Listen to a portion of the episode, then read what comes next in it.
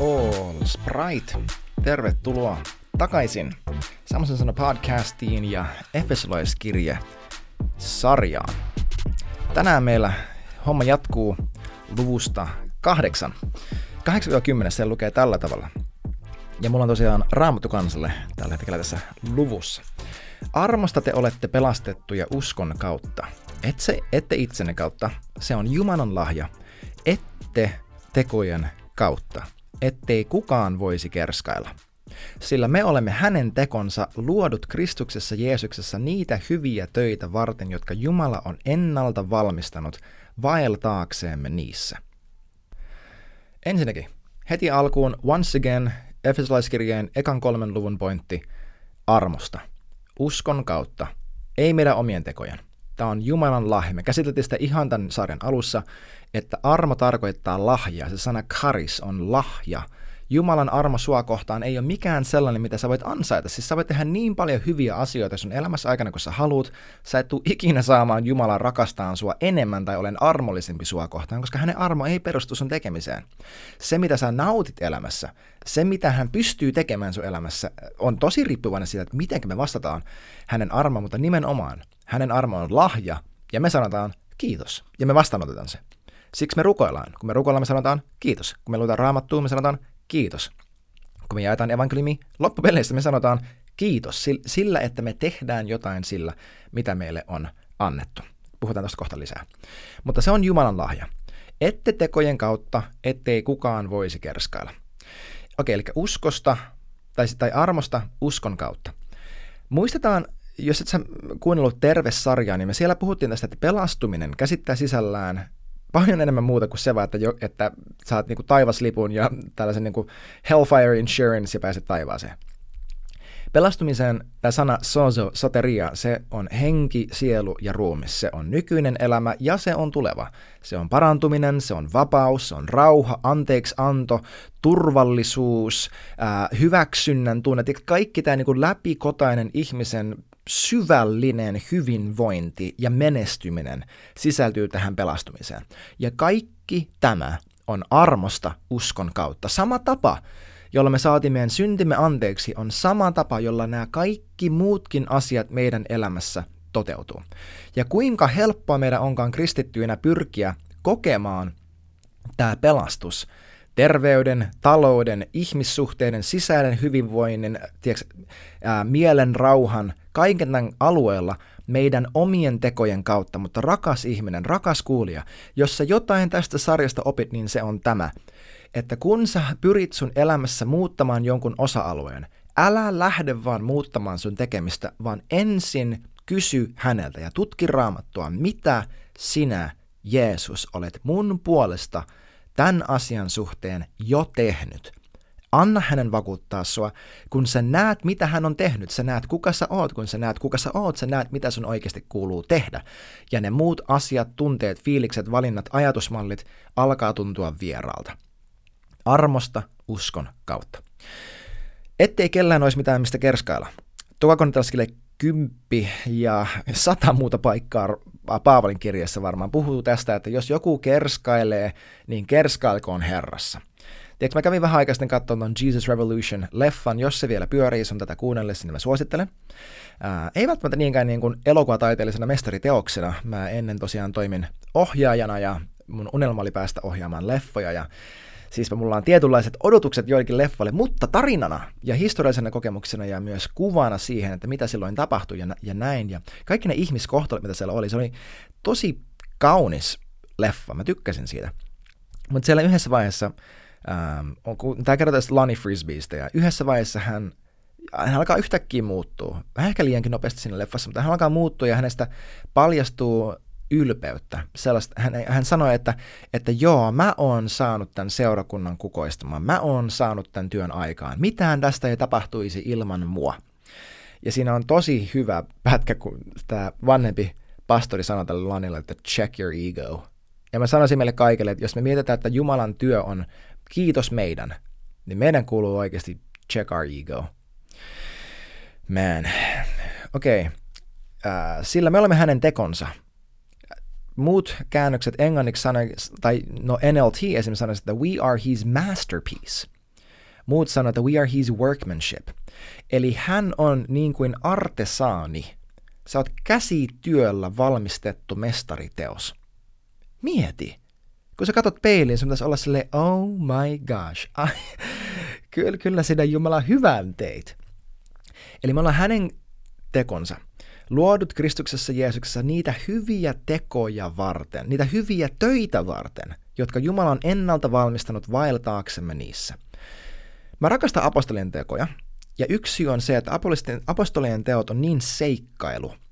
Ja mä just eilen kaverille laitoin tästä viestiä, juteltiin tästä, että mä haluan elää sitä apostolin teot elämää, että joka päivä mulla on tää niin sanottu missional mindset, että mä muistan, että on olemassa sota, ja tänään on taistelua, ja tänään mulla on tehtävä, ja tämä päivä, jos mä tämän päivän elän kuuliaisuudessa pyhälle hengelle, se tulee olemaan seikkailu.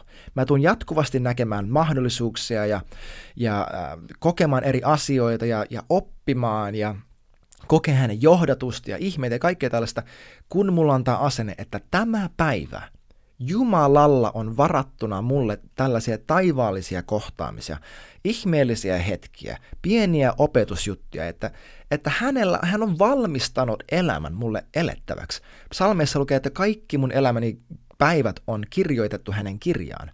Ja joka päivä, tänäkin päivänä, Jumalalla on sulle tehtävä.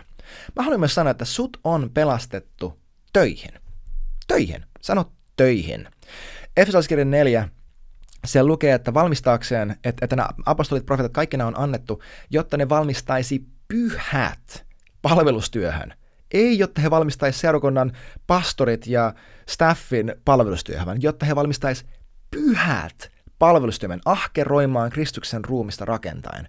Sinä olet kutsuttu ahkeroimaan. Siitä ei pääse yli eikä ympäri, ja se on hyvä asia, koska se pakottaa sua kasvamaan, ja Jumalalla on just sun näköinen ja muotoinen tehtävä rakentamaan hänen seurakuntaa. Mennään eteenpäin. Tämä on pidempi pätkä, 11-16. Se lukee tällä tavalla.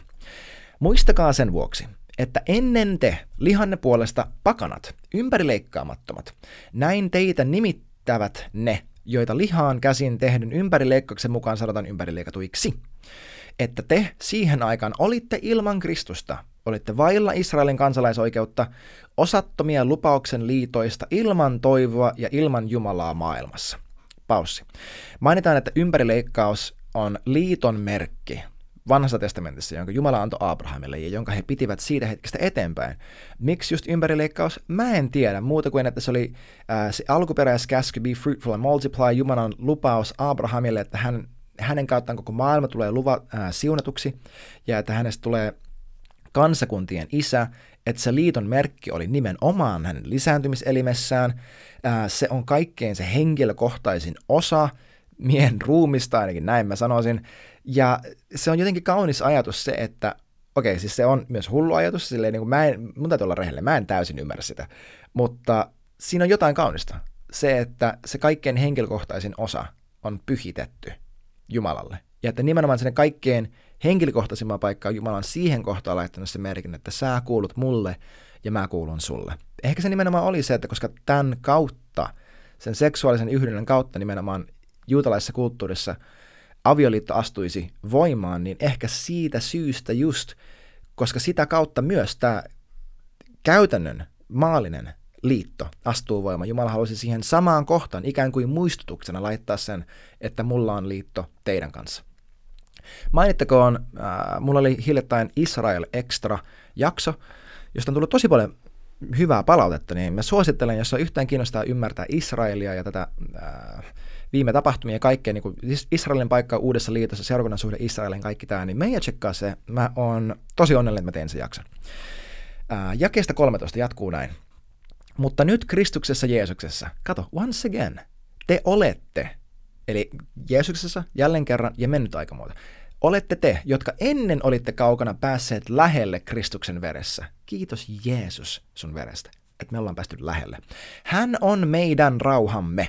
Hän teki nuo molemmat ihmisryhmät, eli pakanat ja juutalaiset, yhdeksi ja purki niitä erottavan vihallisuuden muurin.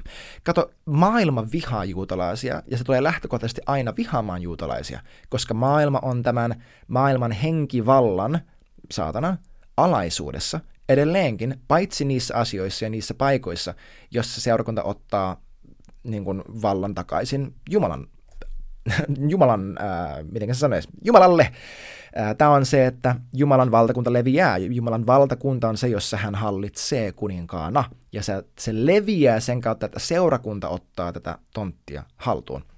Mutta niin maailma tulee lähtökohtaisesti aina olemaan Israelia vastaan. Me nähdään ilmestyskirjassa tulee olemaan se Megidon laaksossa tämä taistelu Israelia kohtaan, jossa lukee, että kaikki kansat kokoontuvat Israelia vastaan. Ja seurakunnan taas on tarkoitus olla eturintamassa rakastamassa Israelia. Oikeasti rakastamassa. Ei vaan sietämässä, vaan rakastamassa. Meidän täytyy käsitellä kaikki meidän omat antisemitistiset fiilikset ja kaikki nämä. Mä tiedän, että ne on helppoa omata siksi, mitä kaikkea media suoltaa. Että Israel tappaa viattomia Gazassa ja kaikki tämä. Don't drink the Kool-Aid. Se media on superpuolueellista. Me ei kuuntele, vaikka siellä, jos et sä mun jaksoa kuuntele, niin me ei kuuntele se pitkä Conversations with Coleman jakso, jonka mä linkkaan Israel ja Extran siellä kuvauksessa. Ja tämä avaa sitä, että kuinka jäätävän hankalassa tilanteessa Israel on maana suhteessa näihin muihin ihmisryhmiin. Se ei tarkoita, että he tekee kaikki oikein, mutta se ei ole niin yksinkertaisesti kuin vaan, että he tekee kaikki vääriä, tappaa viattomia ja Free Palestine, joka tarkoittaa, että koko Israel tapettaisiin. Eli ei mennä siihen. Se on tosi huono idea, koska jos me asetutaan Israelia vastaan, asetutaan Jumalaa vastaan, niin se on tosi huono paikka olla, ainakin mun mielestä. Mutta jokainen tehkööt omat päätöksensä. Ja minä ajattelin tässä kohtaa päättää, että lopetetaan tämä jakso näin, vähän niin kuin keskellä tätä jaetta melkeinpä, ja jatketaan ensi jaksossa. Mitä sä tästä jaksosta opit? Toivottavasti opit ainakin sen, että kellä ei ole mitään kerskailtavaa, pelastuminen on uskon kautta, ja että Jeesus rakastaa sua aivan hirvittävän paljon, ja nähdään ensi jaksossa. Näkemiin! Hei, aivan mahtavaa, kun olit messissä tämän jakson ajan. Sä löydät mut Instagramissa nimikkeellä hello-samu, joten laita rohkeasti DM:ää, jos on jotain mielen päällä. Ja face to face sä löydät mut sunnuntaisin tyypillisesti Helsingistä Northwind Church-seurakunnasta, joten tervetuloa sinnekin. Ja muista, että sharing is caring, joten jos tää siunas sua, niin pistä ihmeessä kaverille hyvä kiertämään ja saadaan kuule ilosanomaa koko kansalle. Jos sä haluat tukea tätä podcastia, se onnistuu MobilePay numerolla 73888. Ja tämän kautta sä mahdollistat, että mä ja mun vaimo voidaan tehdä tätä hyvää työtä Northwind Churchista aina maan ääriin saakka. Kiitos jokaiselle, joka tukee jo meitä, ja jokaiselle, joka tulee tukemaan. Ja sulle, joka olit kuuntelemassa tämän jakson. Ensi jaksoon, kuulemiin!